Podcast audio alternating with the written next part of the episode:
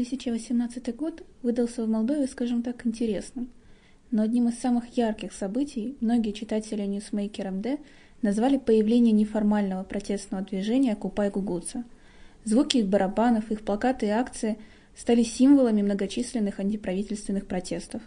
Именно поэтому подвести своеобразные итоги года мы решили вместе с одним из участников этого движения, Евгением Каменщиком, по профессии специалистом по энергетике – а в свободное время – активистом бессрочного протеста.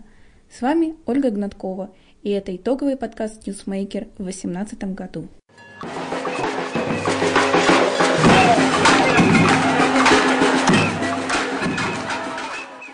Это не будет преувеличением сказать, что «Occupy Гугуца» стала таким символом протестного движения в 2018 году, но вот каким этот год э, увидел ты как участник этого движения, и получился ли вот этот протест перманент, задуманный так, как вы этого хотели? Очень приятно слышать, что именно «Окупай Гугуца» как бы стала лицом протеста. Что я могу сказать по поводу этого года? Ну, он начался достаточно мрачно, как минимум то, ну, для меня. Особенно заметно это было, когда были отменены результаты выборов, то есть даже не вмещалось в голове, как это может произойти. Хотя персонально я, я не поддерживаю кандидата, который э, был выбран. Да, и обрадовало именно то, что появилась, для, появилась возможность каким-то креативным образом выразить свой протест. И вот именно Окупай Гугуца, люди в Окупай Гугуца я был рад встретить людей в Окупай Гугуца, которые, с которыми можно было протестовать. Протестовать интересно, креативно и направить вот это свою, э, свое недовольство режимом в какой-то более-менее конструктивное русло. Я думаю, что я не думаю, что у нас было какое-то видение того, что должно произойти в этом году. Многие вещи происходили спонтанно, но я думаю, что движение Купай Гугуца превзошло определенные ожидания членов этого движения. По крайней мере, я не ожидал такой реакции людей. То есть э, очень много людей говорили, что именно появление Купай Гугуца с появлением Окупай Гугуца и, и э, бессрочного протеста э, у людей появилась hope, э, надежда. У людей появилась надежда. Еще как бы Окупай Гугуца впервые, можно сказать, как-то консолидировал силы молодежи на протестах, потому что чаще всего выходили все-таки э, люди как бы среднего и старшего возраста, ну, как правило, по крайней мере, политические партии выводили таких людей на улицы. То есть вот э, как, по-твоему, что изменилось, вот что произошло, что вот э, люди более молодые, более энергичные вот как-то собрались вместе и решили вот что-то делать другое?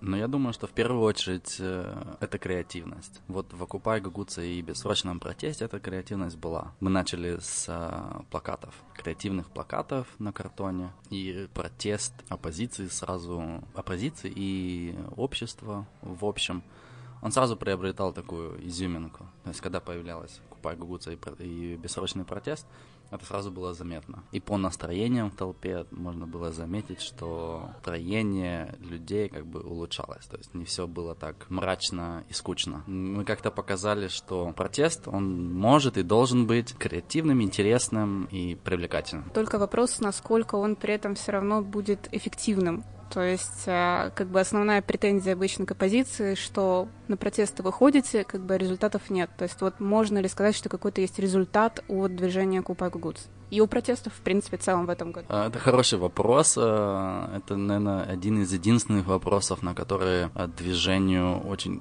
достаточно тяжело ответить. То есть, какие результаты?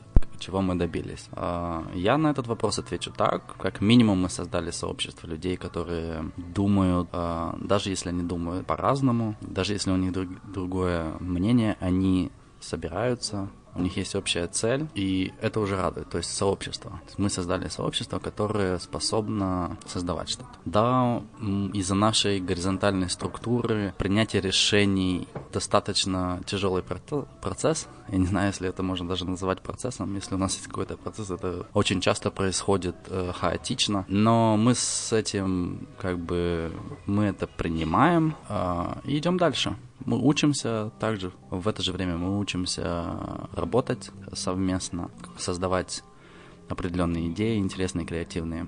И если оценивать, пол, честно, недавно, недавно было 24 декабря нам было полгода. Если оценивать вот эти полгода, я думаю, что сейчас мы намного эффективнее работаем. Мы готовимся сейчас к выборам и к тому, что будет дальше после выборов. А все-таки вот как-то можешь вот подытожить вот такие основные достижения года в целом протестного движения? То есть Окупай Гугуца, с ним более-менее понятно. То есть родилось какое-то сообщество. А вот в целом, а, что изменилось в обществе и дал ли в целом протест какой-то толчок? к тому, что было бы что-то в следующем году?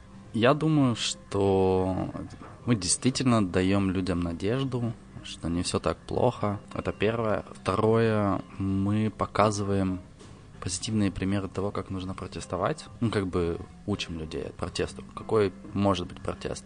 Альтернативный тому, что было до сих пор 20 лет, более 20 лет назад. Это первое. Второе, мы создали платформу, к которой люди могут присоединиться, э, апартийная платформа. Мы, мы являемся политической платформой, но она апартийная. То есть это платформа для людей. Каждый человек, который хочет проявить свой протест, он, он может присоединиться или участвовать в бессрочном протесте. Что изменилось в обществе? Да, я думаю, что самое важное, это, наверное, все-таки надежда, что есть люди, которые, которым не все равно, и гражданам, которые имеют определенные проблемы или хотят их выразить, есть куда обратиться. Наверное, так. Главным таким итогом года для Купай Гугуца стало появление протестного комьюнити, более креативного и непривычного для Молдовы. А вот что стало такими антиитогами года в Молдове вот для тебя лично? Ну, для меня лично это в первую очередь э, не, не выборы примара, когда больше 50% проголосовали за одного кандидата, и после этого его просто взяли и не утвердили. А, и еще такие аргументы, вообще детские аргументы а, приводились. А, второе – это депортация или по-другому сказать, похищение турецких учителей средь бела дня и, ну, можно даже сказать, продажа. Их продажа за, за реконструкцию или ремонт президентуры и за эти водяные пулеметы, да, машин, две машины Тома.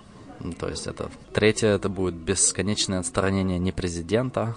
И четвертое, это назначение судей в Конституционный суд. Еще для меня особенно это неподкуп, не, неподкупность Шора. Это такой очень интересный момент. Анти-анти антидостижения. Ну вот э, в День независимости у нас очень интересно получилось, что Окупай Гугуцу фактически, вот когда площадь была оцеплена полицейскими, возглавил этот протест, возможно, даже, можно сказать, случайно это произошло. А вот э, готовы ли вы как-то стать вот этим мотором этого движения в следующем году, или же скорее всего, людей будет собирать оппозиция. То есть вот как ты видишь вот в следующем году эту расстановку? Да, на День независимости это было э, очень такие запоминающиеся э, дни. Я, я бы не сказал, что мы к этому не готовились. Мы достаточно серьезно к этому готовились. Мы создали группу э, ритмы сопротивления, Rhythms of Resistance, которая, в принципе, и ну, с барабанами, и с разными инструментами шла, и как-то воодушевляла толпу. Также, да, были, мы сделали газету, создали газету, которую распространяли среди людей протестующих. Ну и также пл- плакаты, и да, это, в принципе, было... То есть это к тому, что готовились мы или нет. Я думаю, что мы вполне готовы готовы возглавить протестное движение в Молдове, потому что другого протестного движения, к сожалению, в Молдове я не вижу. Такого какого-то, которое реально привлекает все слои населения.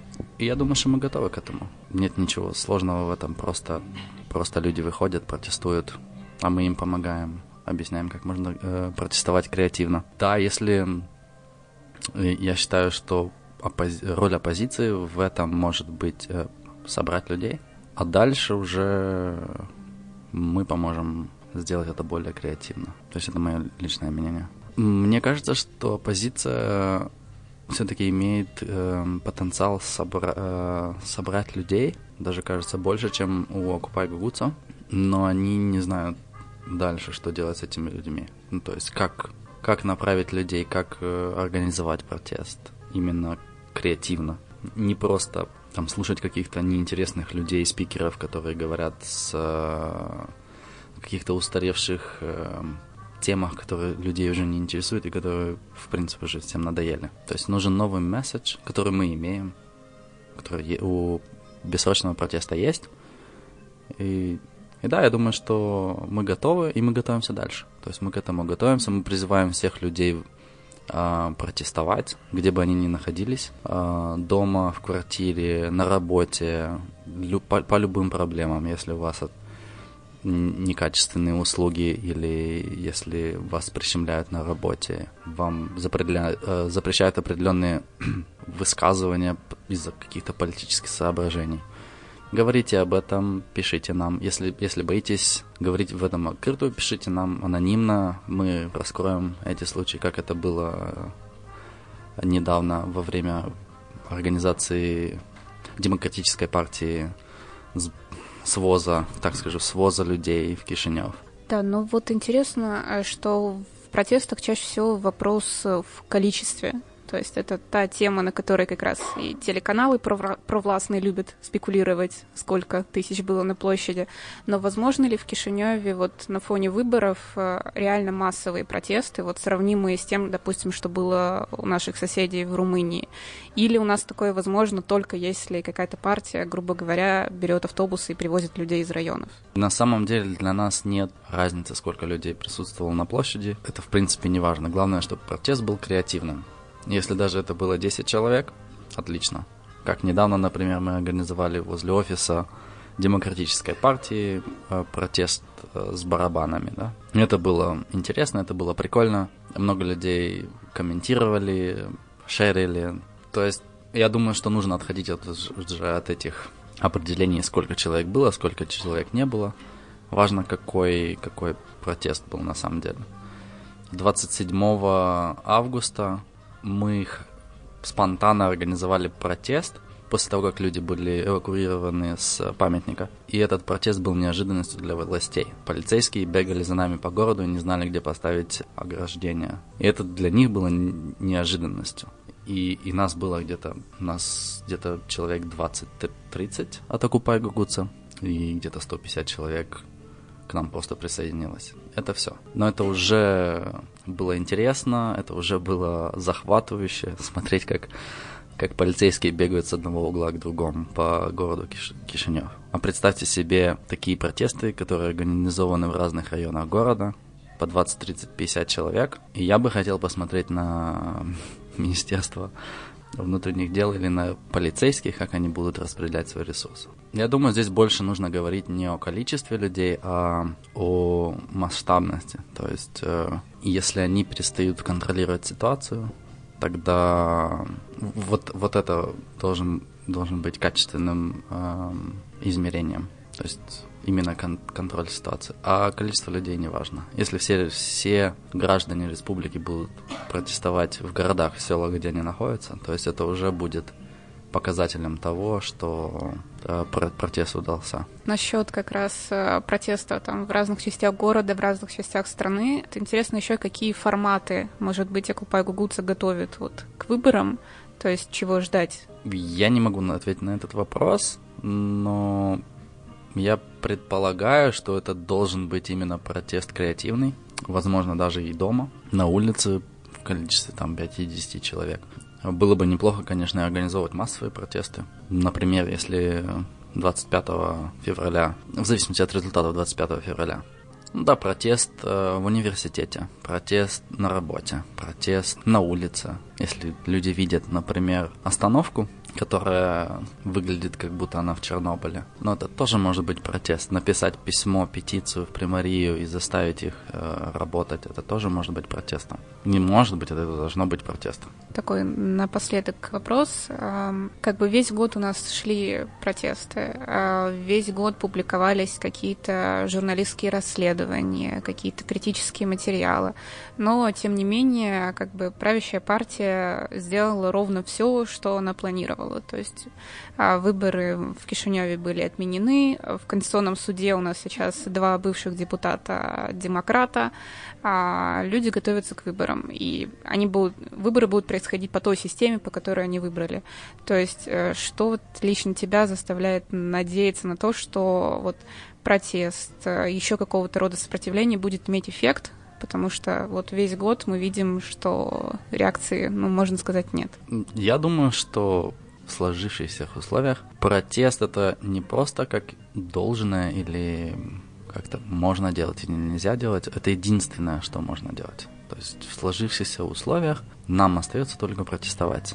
Эта власть, она нелегитимна и уже давно. То, что они сделали э, с выборами примеров в Кишиневе, то, что они приняли систему избирательную, то, что сейчас, посмотрите, недавно, вчера, по-моему, Шор получил э, сертификат неподкупности, Шор, да, тот, который фигурирует в рапорте Кролл, тот, который является первым, наверное, в списке тех, кто украл миллиард, и он является кандидатом в депутаты. То есть уже только здесь можно сказать, что выборы уже сфальсифицированы. Поэтому нам не остается никаких других э, рычагов воздействия на эту власть. Я не буду называть ее власть, это просто диктаторский режим. Как протестовать? То есть мы должны протестовать. И это должно быть до тех пор, пока эта власть не, не уйдет.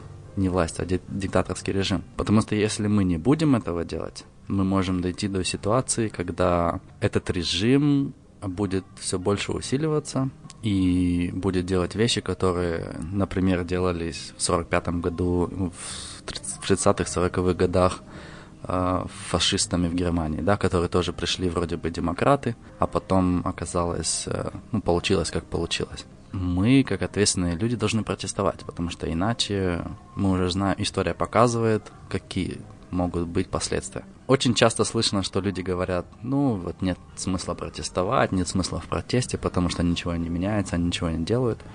И если с этим отношением подходить к вопросу, то мы действительно ничего не решим. А, просто все должны понимать, что протест это единственное действие, которое все мы, граждане Молдовы, должны делать для того, чтобы избавиться от данного режима.